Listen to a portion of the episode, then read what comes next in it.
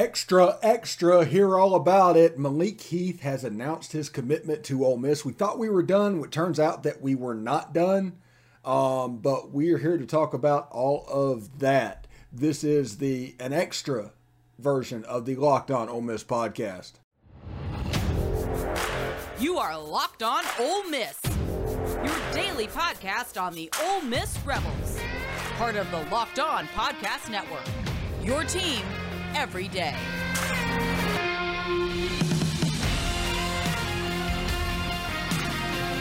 All right. Uh, Malik Heath committed to Ole Miss. We'll talk about that in just a second. First of all, I do want to thank you for making the Locked On Ole Miss podcast your first listen every day. We are free and available on all platforms, including YouTube. Do us a favor, hit subscribe, um, hit upvote, and hit the bell so you'll know when new videos are posted as well. Um, before we get started, I do want to tell you about Built Bar. Built Bar is um, it's the new year, so that means New Year's resolutions. If yours is about getting fit or eating healthier, make sure you ha- include a Built Bar in your plan. Built Bar is the protein bar that tastes like a candy bar, maybe even better than a candy bar. Built Bar makes it easier to stick to your resolution because it tastes so good. You'll want to eat it. Unlike other protein bars that can be chalky, waxy, or taste like a chemical spill. If you eat healthy, but just get real bored with it all. And by week three, you might be thinking, this just isn't worth it. Where's the chocolate? Well, Built Bars are covered in 100% real chocolate. So here's an idea for the new year go to all your secret treat stashes at home, in the pantry, at the office, in the car, wherever, and throw out all the sugary, calorie filled treats and replace them with Built Bars. So when you're craving a snack or treat, you can reach for something that's healthy and taste incredible. Even if you're not a huge fan of working out, you can eat something that tastes good and is good for you. That way, when you enjoy a delicious built bar, you can almost count it as a workout. Just remember, there's so many flavors to choose from coconut almond, peanut butter brownie, raspberry, cookies and cream, salted caramel, and many, many more. In fact, Built is already coming out with new limited time flavors. So check, check built.com um, often to see what is new. So go to built.com, use promo code LOCKED15 and get 15% off your order. Use promo code LOCKED15 for 15% off at built.com. So we're talking about Malik Heath, um, and we should be talking about Malik Heath. He's actually a pretty big get. He kind of fits the role of the bigger wide receivers. There's not really any super thick guys um, lining up. Jonathan Mingo is the biggest out there, like 6'2, 215. But this is a guy's a little bit bigger, a little bit more of a mismatch problem. Now, if you remember correctly, whenever we built this and all this happened in the early 2010s, the wide receiver position at Ole Miss with first with Donte Moncrief, then with Laquan Treadwell, and then with um, um, AJ Brown and DK Metcalf. There were big guys on the outside. That's a tradition that um, developed with Ole Miss. And this year, there was going to be a little bit of a step back. Actually, last year was a little bit of a step back when you look at Braylon Sanders on the outside and um, at times Jahcour Pearson. It's not the matchup that everybody would remember. Um, Malik Heath would fill this void. Now, just like the quarterback position, when everybody was talking about let's get competition in there for Luke Altmyer, that was the whole purpose and the rallying cry going into transfer season. The same holds true for the wide receiver room. Bring competition into that room. Let the cream rise to the top and let the best ones be the one that plays.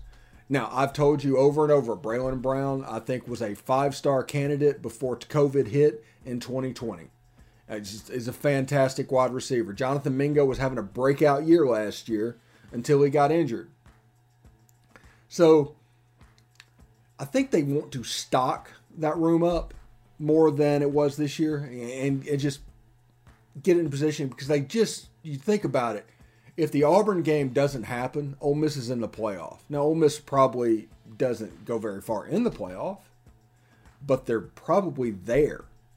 I mean, they were seventh or eighth going into the last weekend with the loss to Auburn. You take that loss away, and they're 11 and one. All of a sudden, they're above Oklahoma State, above Notre Dame, and we're they're right there on the line of cuss. Now, three SEC teams were not going to get in. I understand that, but looking at what's happening, that that's the dividing line. The Braylon Sanders, Dontario Drummond, and Jonathan Mingo injuries was a deciding factor in that game. Matt Corral obviously went down as well, but it was a game that Ole Miss had many times over a chance to win, and just for whatever reason let it slip through their fingers.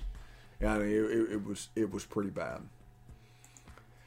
BetOnline has you covered this season with more props, odds, and lines than ever before as football continues its march through the playoffs right to the big game in a couple of weeks. BetOnline.net remains the best spot for all your sports scores, podcast, and news this season. It's not just football. BetOnline has up to the minute pro and college hoops, NHL, boxing, and UFC to go along with live, real time updates of current games. Don't wait to take advantage of all the new amazing offers, offers available for the 2022 season. Bet online where the game starts. Now, like I said, I view this as a competition move, and um, it'll definitely help. Now, I, I saw this week um, the the show that I did this morning that I released this morning. I'm, I was um, incorrect in the transfer rule. There was a ca- caveat that allows for both Deion Smith and um, Malik Heath to play this year, even though they're not enrolled. The key terminology was entered the transfer portal. So as long as Deion Smith does not leave the transfer portal, he would be able to qualify for immediate eligibility in the SEC. Malik um, Heath, I believe, is a grad transfer.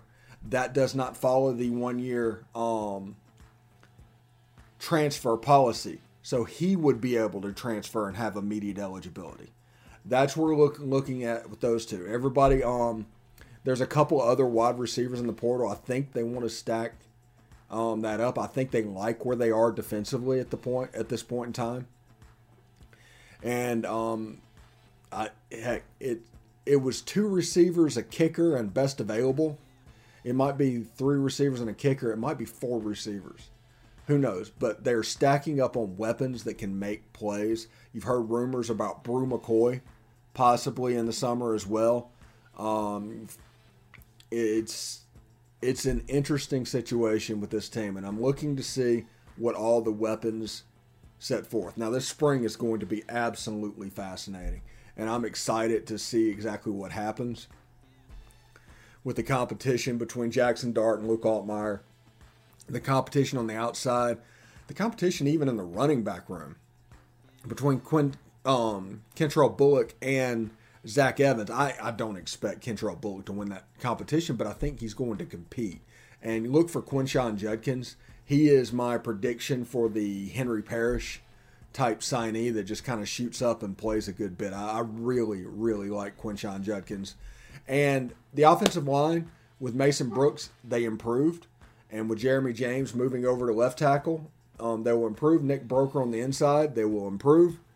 Um, I I think they think they're in fairly good shape. I think also um, the willingness to take um, a spot in the fall will depend on how they snap the ball in the spring. I look for Caleb Warren to get a lot of snaps there. I look for others to get um, snaps as well. With Ole Miss being a primary shotgun team, you need somebody that can handle that workload. So that should be pretty interesting to see. Um, as the Rebs are um, progressing in the spring. Like I said, defensively, they're in pretty good shape. Three down line, you can go nine deep. Um, so that's a that's a three deep on the defensive line. Linebackers, you can go two deep.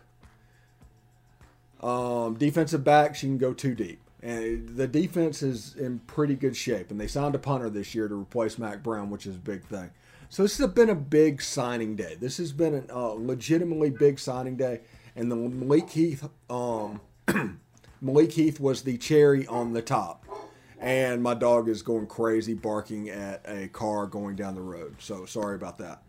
Um, so enjoy this signing day. Enjoy that something happened on National Signing Day instead of us being completely done. And this is from, by the way, Malik Heath's Twitter. He's the one that put the edit up. Um, the school didn't confirm anything that had happened, but it was Malik Heath that put his his on edit up. Um, so it should be good. So anyway, thank you for making the Locked On Ole Miss podcast your first listen every day. Um, tomorrow we will continue to talk about National Signing Day. Now make your second listen Locked On Q.